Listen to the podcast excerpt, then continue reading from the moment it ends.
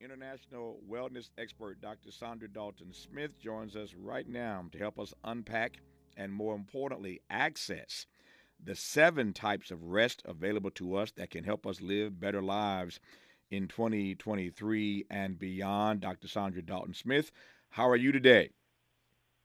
I'm doing great. Thank you. It's great to have you on. Thank you for the time. We got an hour here, so we're going to unpack a lot over these next 60 minutes. I was laughing reading and preparing for our conversation today. I'm trying to find one type of rest. I didn't know there were 7.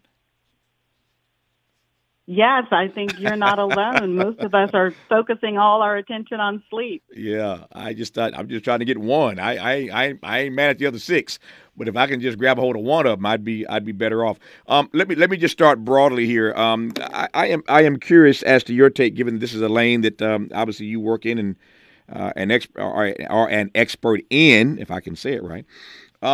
Why is it you think, broadly speaking, that so many of us these days struggle with getting the type of rest that we need? We all know, you don't have to be a scientist or a brilliant academic to understand and to know that our bodies require sleep. That's pretty obvious. If we are going to function at our best, at our premium and prime, we have to get rest. We all know that, and yet every one of us seems to be struggling with getting it. Why are we in this perennial fight to get the rest that we know our bodies need?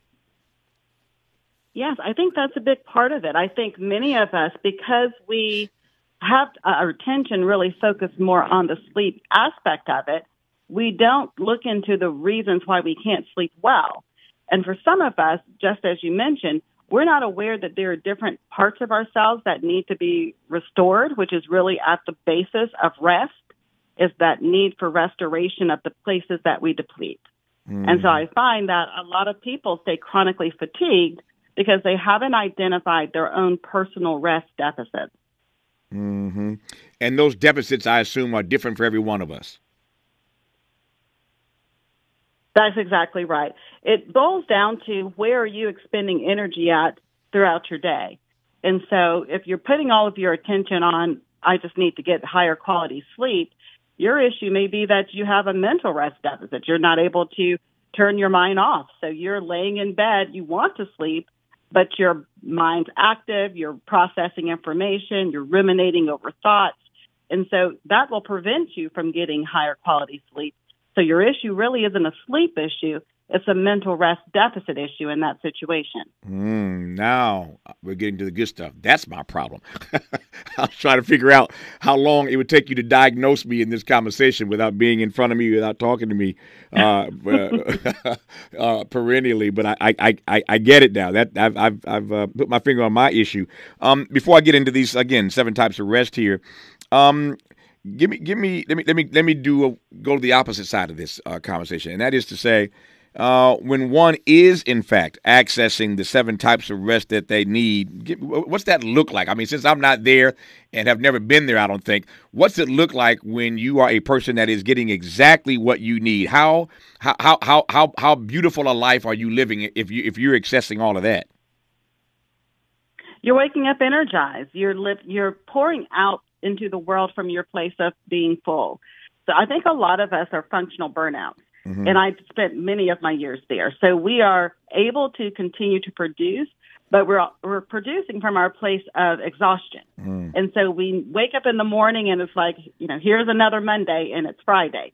And you're living for the weekends, but then the weekends come and go, and you still are tired when Monday rolls around. So someone who has evaluated and established some guidelines and boundaries around their ability to rest has ongoing feelings of energy. They are not consistently looking for how am I going to survive this week. They are going into the week feeling empowered and feeling ready to tackle it. Mm. Yeah, this is gonna be a tough conversation for me. I'm getting indicted every time I ask her a question. It's not often I have a guest on the program, and every question I ask, the answer indicts me. So now I know that I am a functional burnout. That's what I am. I'm a functional burnout. I get up every day burnt out, but I put one foot in front of the other. and do what we have to do to build this station, KBLA Talk 1580. But I get it now. I am a functional burnout. I'm going to understand a little better throughout this hour how I can arrest that development, and you'll learn more in this hour as well about how to address your deficits, as Dr. Saundra Dalton-Smith put it. So just getting started with this board-certified internal medicine physician and work-life integration researcher, Dr. Saundra Dalton-Smith, will come forward in a moment and jump right into the 7 types of rest that are available to you and to me that we are not taking advantage of. You're listening to KBLA Talk. We continue now this conversation in this hour with Dr. Saundra Dalton-Smith, who is an expert in a variety of things, but expressly in this hour we are talking about the 7 types of rest that are available to us and why so many of us are, as I've just learned, functional burnouts. I confess that I am one. And sometimes I do conversations for y'all. Sometimes I do conversations for me. This one's for me. So we're going to learn throughout this hour. I'm going to learn throughout this hour how I can do something about my being a perennial functional burnout and learn a great deal more about these 7 types of rest that are available to us that we need to do a better job of accessing and embracing in 2023. So no better time to have a conversation like this than the start of the year. See if we can't make some changes in our lives as we move through 2023.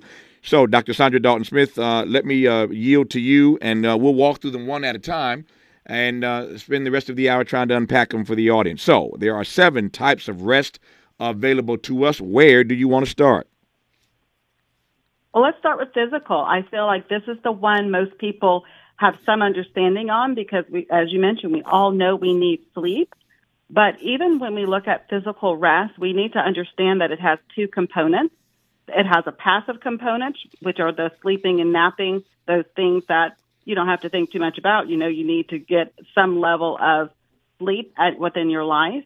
But then there's also an active component of physical rest, which includes those things that actually help our body to have better circulation, better lymphatic drainage, which include things like a leisure walk or yoga, stretching, deep breathing exercises, all of those things that sometimes we don't really put a lot of emphasis on, but that play a huge part in how our bodies feel and how we enter into our days. Mm. Are there items on that list? You just mentioned a few. Are there items on that list, maybe one in particular, that you would encourage us to start to weave into this first type of rest, physical? I'm thinking perhaps of meditation. I'm thinking perhaps of breathing. You mentioned a number of them, but is there one that you would recommend to me and to the audience that may be easier than the others to start to incorporate into the physical? Yes, absolutely. The first thing I would say is to evaluate the body ergonomics of your workstation. Mm-hmm. Where are you spending the majority of your time? Because if your desk, if the chair you're sitting in, if the positioning of your computer screens, if any of these things cause you as your day progresses to feel painful, uncomfortable, to have tension and tightness, that is something that usually can be fixed with just some adjustments. Raising your monitor so that your head is in proper alignment, making sure that your chair is proper for your body height. Many people are sitting in chairs. If you're short like I am, you might be sitting in a chair that is made for someone who is much taller than you. And so being aware of that, that's typically a one-time fix that will then allow your body physically to feel better in the long term, because you're not keeping it in a toxic position for 6-8 hours throughout the day. Yep. One other question on that. At our company, I am very open to that. I always tell people when they come in, if the chair they're sitting in doesn't work for them, let me know. We'll try to make some adjustments because I know we spend a lot of hours in this station doing what we do. So I have a nice chair in my office, and I figure if I got a nice one, they should have a nice one as well. So we try to make sure that people are, sitting in chairs that are comfortable for them throughout the day. But I'm just curious, are most employers, you think, open to stuff like that? I mean, they know they've got employees there all day long.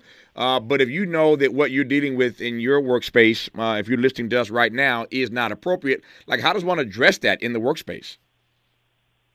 I wish more employers were aware of that, as you had mentioned with your company, because it has a direct effect on your bottom line. Mm-hmm. When your people are uncomfortable throughout the day, their attitude's not going to be the best. They're not going to give the best customer service. You're not going to get the most out of them.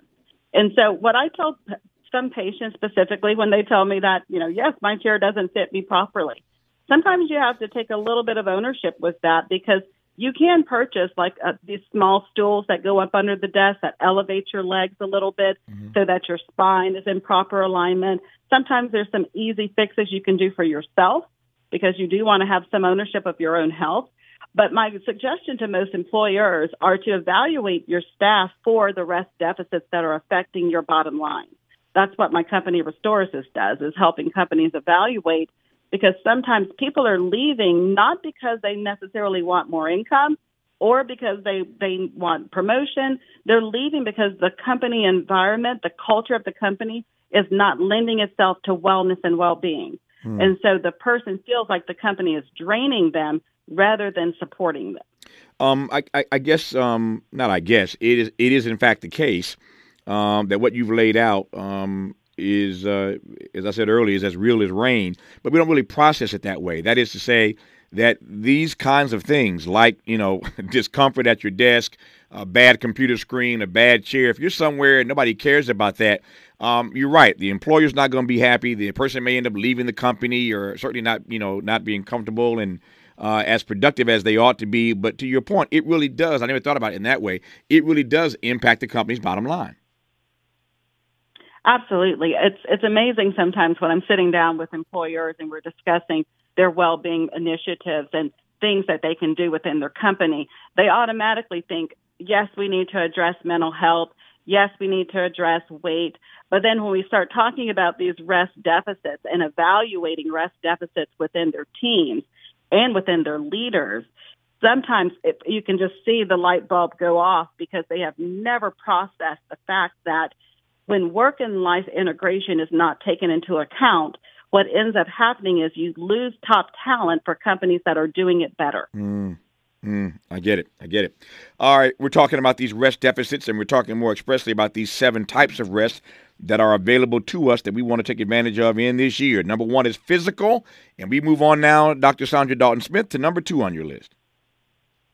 Number 2 would be mental, and this is the one that many people struggle with, and it's one that with my rest quiz that we have is one we find that is consistently at the top of the list. For one reason, I feel like primarily most of us spend a lot of time processing information because we are in a very digital age. So we have an abundance of information coming to us at any given time. And so you need to be aware that when you experience a rest deficit, some of the side effects you can have include things like difficulty memorizing things, difficulty pulling information kind of out of your head, difficulty trying to learn new facts, and difficulty of turning everything off when you're trying to go to sleep at night. Your head stays very full and you're not able to quiet that cerebral space when you're trying to go to sleep or you're trying to concentrate. And so for those people who experience mental rest deficits, some simple things you can do rather than tossing and turning in the bed at night, mulling over those thoughts, you can start having just a notepad or a Post-it note or something that you can jot down the information on. We call it brain dumping. And that process is very simple and simplistic in that the process of writing it down on something concrete removes the responsibility from your brain having to hold on to that information. I love that notion of brain dumping. I never heard that term before, but I love it. There have been times, I'm confessing here, there have been times I've wanted to brain dump, but I was too lazy to get up out of the bed to go find something to write on. But to your point, and I discovered this kind of on my own, so I'm glad to hear that I did the right thing. I didn't know that I'd get a star for this. But because I could feel that I, you know, obviously couldn't go to sleep, too much on my brain. I actually had this issue literally just last night. Last night, I could not get to sleep good. So much on my brain. I had so much to do today and tomorrow. And what I've learned, though, what you just suggested, if you have something by the bed you can write on or jot it down on, even everybody uses their phones nowadays, you take notes in your phone. But the point is that on whatever device or however you get it out of your head, you brain dump, put it on some paper, and then you know what you're going to do the next day when you get up. You know it needs to be done. You know what how you're going to approach it. And I have found that works for me. That brain dumping, as you put it, works wonders for me. When I can't sleep, get it off my brain, write it down, put it in my phone, and I know to be there, and I wake up and off to sleep I go. So I hear you. That works for me. Physical is the first of this list of 7 types of rest. Mental is the second. And now we move on, Dr. Saundra Dalton-Smith, to the number 3 issue on your list. Yeah, the third type of rest I would mention would be spiritual rest. And that one gets controversial because there's different types of spirituality and the way that people experience it. Mm-hmm. But at the very core of spiritual rest is that need that we all have to feel as if we belong, to feel like as if we are contributing to the greater good, that sense of acceptance, that sense of giving back. And so spiritual rest can be faith-based, but for those who don't have a faith-based system, it can also be experienced through how you engage with purpose and how you engage with different causes and volunteerisms. It's your way of knowing that you are contributing to the greater good. And the restorative process of our spirit that occurs when we do that. Mm. So for those who, just so I'm clear and they're clear, for those who don't have perhaps a spiritual realm in which they worship or process through which they can engage in this sort of spiritual rest, what do you suggest they do? I mean, I get it for me, but what do you do if you're not connected, again, to some sort of spiritual outlet that we all participate in? Yeah, so for people who don't have that, are there any causes that are meaningful to you? Mm-hmm. Are there specific nonprofit organizations or areas that you feel represent you as a person, that you want to be connected to, that you want to have community with? And so it's the building of that community where you are allowing yourself to contribute, and your contribution is coming from a place where you feel like you are in purpose. You are doing something that is allowing you to give to others. I love it. The 7 types of rest we are discussing in this hour, Dr. Saundra Dalton-Smith, in case you've just tuned in. The first is physical. The second is mental. The third is spiritual. And the fourth, Dr. Saundra Dalton-Smith, is? Creative.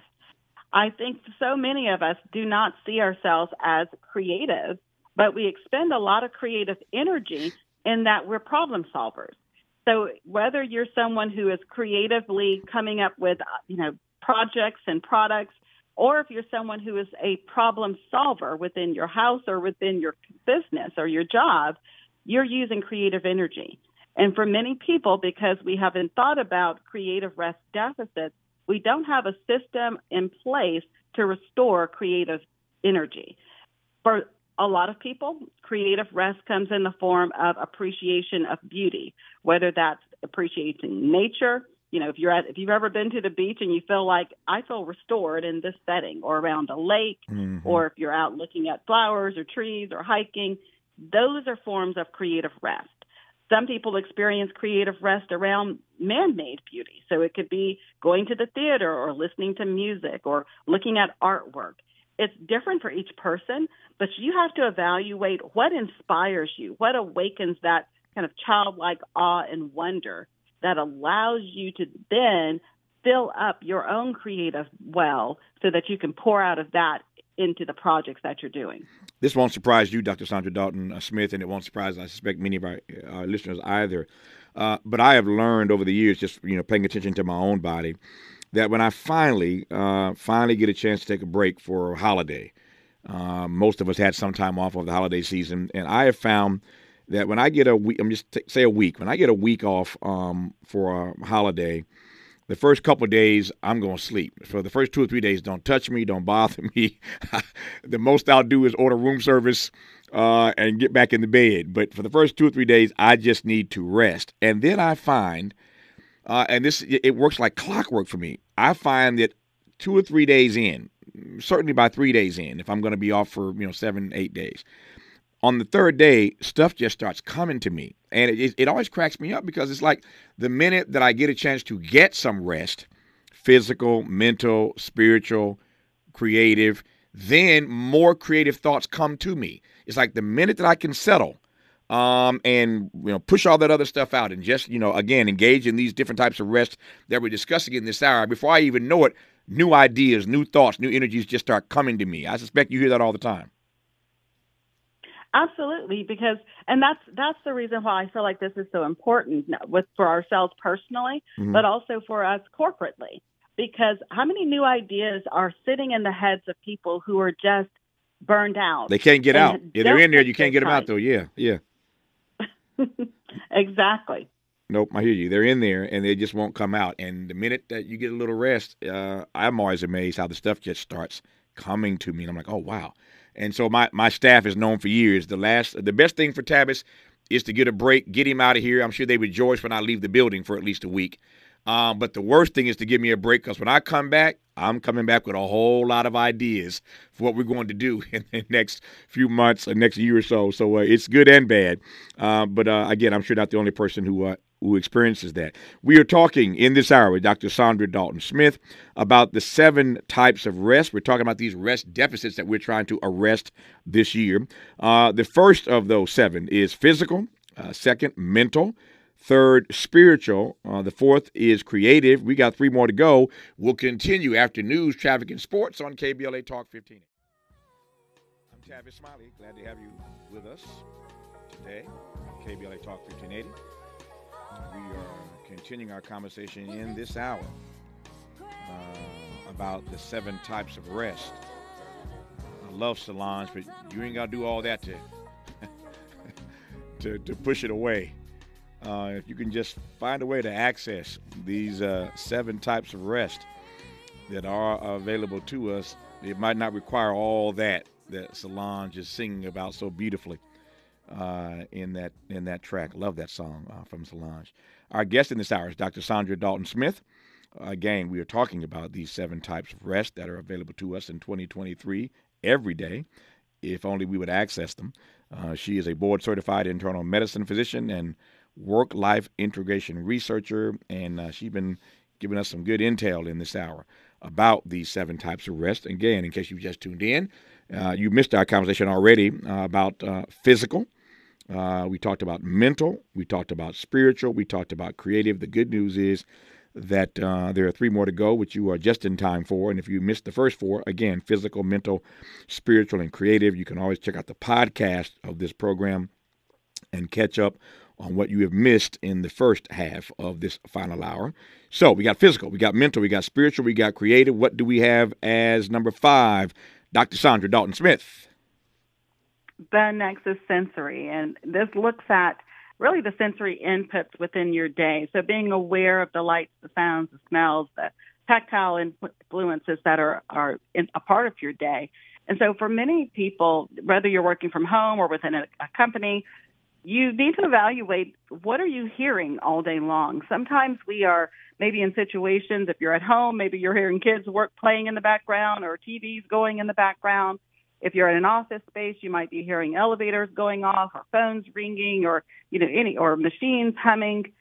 We have to be aware that although typically we have trained our brain to be able to kind of ignore some of these extra sounds so that we can keep working, that even though we are ignoring it, our brain still has to process it for us to be able to zone it out.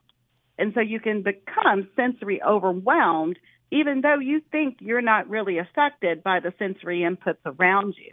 And for a lot of people, when we become sensory overwhelmed, our normal side effect of that is irritation, agitation, rage, or anger. So if you find that you tend to get easily irritated, or you find to be a little kind of on edge throughout your day, kind of wound up, and you can't really understand why, start looking at the sensory inputs. And sometimes that can be as simple as evaluating the number of notifications you're getting on your devices, whether that's your computer or your cell phone. Because if you're getting a lot of notifications have a tendency to activate our fight or flight response, because you get that little bit of a jolt where you're like, oh, who is that? What do they want? And if you're getting multiple notifications from, all the different things that we engage with, it can lead to an excessive stress response that keeps you in that sensory rest deficit situation. Mm. So a very simple fix is something called time blocking. Looking at some of your activities that you do on your devices and see if you're able to time block them. Maybe you can time block your email, how often you engage with your email, rather than going in and out of it all day long. Maybe having a couple of time blocks, maybe one in the morning, one in the evening, where you're going to spend a dedicated amount of time doing a sensory-rich activity, and then periods of time where you're not engaged with it. Or using, maybe for 20 minutes a day, you're going to throw on some noise cancellation earbuds and allow yourself a moment of silence in the middle of your busy day, just so that you get a bit of sensory reprieve from whatever those background noises are. You know, what's amazing about that to me is, and I was just discussing this with someone the other day, that, you know, on my phone, everybody's phone works the same way, but on my phone it happens on Sunday. So every Sunday, and I didn't realize this until it started doing it every week. I don't even know how it started. I got one of these smartphones. It's clearly smarter than I am, Dr. Dalton-Smith. And every Sunday around the same time, usually it always happens when I'm in church, but every Sunday around the same time, my phone updates me every week on what my screen time was that week. And again, I don't know that I set my phone to do it. It just does it. And it cracks me up. So I literally, when I started looking at how much time I spend every week in screen time, I was almost embarrassed at one point. I said, am I spending that much time on my phone? And my phone is, you know, a resource I use all the time. For many of us, sadly, these phones are like body appendages these days. They're attached to us. We never leave it anywhere. It's always like attached to our bodies, right? And I started looking at how much time I was spending on my phone. And so I started making a greater effort to try to back that down. And so I feel really good on Sundays when my phone tells me that I spent less time on my phone this week than I spent last week. And you're not talking just about phones. I hear your point about sensory rest and all these noises, but that advice about time blocking, I have friends who have done that, and they say it works well when you actually sort of force yourself to step away from these devices, force yourself to turn all the stuff off around you. But you have to be intentional and deliberate about that, do you not? Absolutely. And, you know, for a lot of people, if we really think about it, the only true notifications we need on our phone is the actual phone itself and our text messages. Mm-hmm. If somebody really needed us, that's how they're going to contact us. So I'm not saying to get rid of other apps on your phone. That'd be ridiculous, because I enjoy my apps as well. Mm-hmm. But they don't really have to push me notifications. I can take control and choose when I want to engage with those apps. They're readily available, but I can take back some control so that they're not pushing me stress at their desire. Yeah, it's one of the things we all have friends and family members who do this. It has never worked for me, but I don't understand how people sleep with the television on. It's like with the television on or the radio on or whatever on, it seems counterintuitive to the definition of sleep, of rest, but that's just me. What say you about that, Dr. Dalton-Smith? I agree. Typical... You know, if somebody's playing a TV show while they're trying to go to sleep, I find it hard to believe that they're going to go into deeper levels of non-REM sleep. Mm-hmm. They may be getting some very light sleep. Sleep has multiple levels and stages. So they may be getting some of the stage 1, stage 2, but I find it hard that they're going to be getting into stage 3 and 4 in those deeper levels of sleep, because their mind is still going to be hearing all of this in the background. Now, if they're listening to like the sounds of the ocean or the waves or some of that white noise, sure. Some people do, because their brain won't shut up. They almost need that little bit of white noise to kind of keep them in a state where they can get calm. Yeah. And so I have seen quite a few people benefit from white noise, yeah, especially if they're having other areas they're battling with. Here again, my hand is up. I confess, I use a rain app. I have 2 or 3 favorite rain apps that I use. And on those nights when it just won't shut down for me as fast as I need it to, I turn to my rain app. I try to do it on my own, but if I can't, I turn on that rain app. And it always, one of those 3 that I like, I got 3 favorites. One of them will get me where I need to be. But for me, it's a rain app. I learned earlier in this hour that I am a functional burnout. That's what Dr. Dalton-Smith called me. Well, she didn't call me that. She described it, and I copped to it. I am a functional burnout, but thanks to this conversation, I'm learning that there are 7 types of rest that are available to you and to me. So far, we've talked about physical, mental, spiritual, creative, just now, sensory rest. There are 2 more to go on this list, and when we come forward, Dr. Saundra Dalton-Smith will break it off for you. Let's unpack a little bit more with Tavis Smiley. The conversation continues right now. All right, we're working our way down this list of the 7 types of rest that are available to us so that we can make the most of this year and be prepared adults when we walk into the workplace because we've gotten the kind of rest that our minds and bodies need to make us the most productive that we can be. To maximize the moment that is 2023. We've been talking to Dr. Saundra Dalton-Smith, who is a board-certified internal medicine physician and work-life integration researcher. And I love listening to her. She's breaking this stuff down and hopefully helping me be a better person starting tonight or today. So the 7 types of rest we've talked about so far: physical, mental, spiritual, creative, sensory. Number 6, Dr. Dalton-Smith. Yes, the 6th is emotional rest, and this really looks at how we are able to express our feelings and how we are able to be authentic and not have to feel as if we have to keep our emotions under wrap. For a lot of people, we aren't aware of the amount of emotional labor we carry in that we try to really protect others from what we're feeling. I'll give an example that might be easier to understand. Mm-hmm. Let's say if you've ever been on an airplane and you have a flight attendant and you see that she's having to deal with someone who's, well, a bit of a jerk, and he or she keeps a smile on their face while they're dealing with this particular person. That flight attendant is dealing with emotional labor. They're not able to authentically say or express what feelings they're having with this person who's not being kind. They're having to keep all of that in check. Well, many of us do that on many different levels. If you're someone in leadership and you're having to, fire people, or you're going through acquisitions or all these different things, if you're an entrepreneur and you're starting a new company or a startup and you're having to, not necessarily want to share how you're feeling with all of the people who are working under you, there's emotional labor that we keep in as part of our professionalism.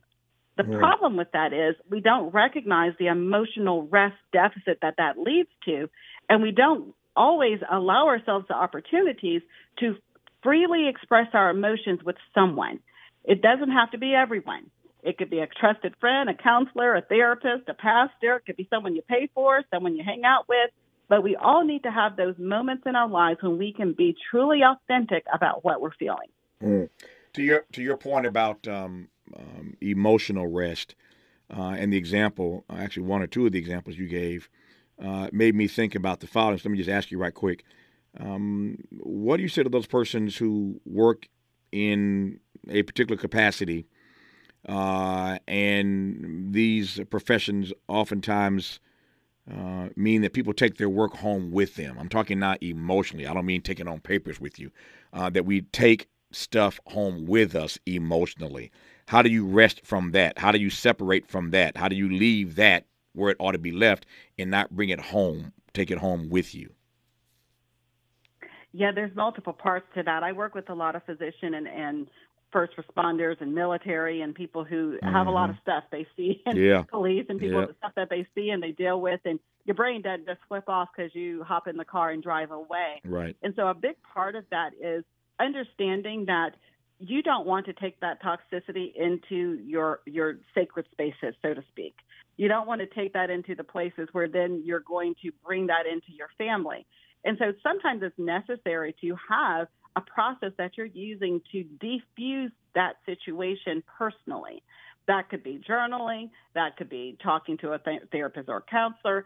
That could be just being aware of the fact that yes, I am emotionally dealing with grief or trauma or whatever it is coming out of that situation, and allowing yourself the opportunity to do whatever necessary for that emotional healing in those situations. Mm. So we got physical, mental, spiritual, creative, sensory, emotional, and there is one more type of rest of these 7 that we're going to talk about in our remaining moments with Dr. Saundra Dalton-Smith on KBLA Talk 1580. Conversations that matter. You're listening to Tavis Smiley on KBLA Talk 1580. You're listening to Tavis Smiley and Dr. Saundra Dalton-Smith on KBLA Talk 1580. We just, 3 or 4 minutes left in this hour. Just enough time to get to this last of the 7 types of rest that are available to us: physical, mental, spiritual, creative, sensory, emotional, and Dr. Dalton-Smith? The final one is social rest, and it deals with evaluating the different people in your life. Most of us, the people that we spend the majority of our time with, are people that are pulling socially from us. There are coworkers, there are clients, there are it could be our kids and our spouse, but there are people who need things from you. So you have to evaluate who are the people in your life who do not need anything from you. They're people who are life-giving, who are affirmative, who are pouring back into you, and make sure that all of your relationships aren't one-sided, where you're always the one on the giving end, because really at the core of all of these types of rest is that need for restoration, for being poured back into. We have to really differentiate the fact that rest isn't simply about stopping or cessation activities like sleeping, but it deals with those activities that pour back into our place of depletion. And I know for a lot of people, after they hear about the seven, the first question they ask, well, how do I get all seven? It feels almost overwhelming. I know when I personally burned out, that was my situation. And so I always tell people, you start with the area of greatest deficit. I have a free assessment at restquiz.com. It allows you to identify which of the seven types of rest you're most deficient in. And then once you identify that area of greatest deficit, you can then focus your attention on getting more rest in that one particular area. And that's where the research and everything in my book, Sacred Rest, came from. Yeah, it was the rest quiz. I did it last night, preparing for our conversation. And I saw what mine was, and I wasn't surprised by it. No, I ain't telling you. It ain't none of your business. I ain't telling you. But I did it, and I know it is, and so I know what I have to work on, which leads me to ask, I assume that most of us, or maybe I could be wrong, maybe there's a profile, I don't know. I assume that most of us, though, at various points of our lives, are prone to a multiplicity of these rest deficits. Yes, no? Absolutely. And if you're someone who is a go-getter, you have a bit of a high work ethic, you're a grinder, you're going to find that it's even more important to identify your personal rest deficits so you're able to grind from a place of not always feeling exhausted. Yeah. Dr. Saundra Dalton-Smith is the author of numerous books, including the one she just referenced, a bestseller called Sacred Rest, Recover Your Life, Renew Your Energy, Restore Your Sanity. Love that title. Sacred Rest, Recover Your Life, Renew Your Energy, Restore Your Sanity. That ought to be the goal for all of us in this year, to get some sacred rest, recover our lives, renew our energies, and restore our sanities. That is the name of the book, Sacred Rest. Again, she's a board-certified internal medicine physician, work-life integration researcher, and just a great conversationalist. I've enjoyed this conversation immensely. Those seven types of rest, once again, are physical, mental, spiritual, creative, sensory, emotional, and social. Dr. Dalton-Smith, thank you for talking to us at the start of this year. Hopefully we'll do better between now and December 31, courtesy of what you've offered us today, and we appreciate you for sharing it. Thank you. It's been a pleasure. All the best to you. That's our show for today. Back here tomorrow morning. Well, tomorrow's Friday, so tomorrow's the best of Tavis Smiley on KBLA Talk 1580. But we thank you for tuning in today and every other day this week. If you missed any of these great conversations this week, there's a good chance you'll hear it tomorrow on the best of Tavis Smiley on KBLA Talk 1580. Time now to make room for the KBLA Midday Money Chain. Up next, the Millionaires Roundtable with Lynn Richardson, to be followed by Ahead of the Crypto Curve with Naja Roberts. Old money, new money, don't much matter around here. Either way, we got you covered. Thanks for tuning in once again today, and until tomorrow morning, and as always, keep the faith.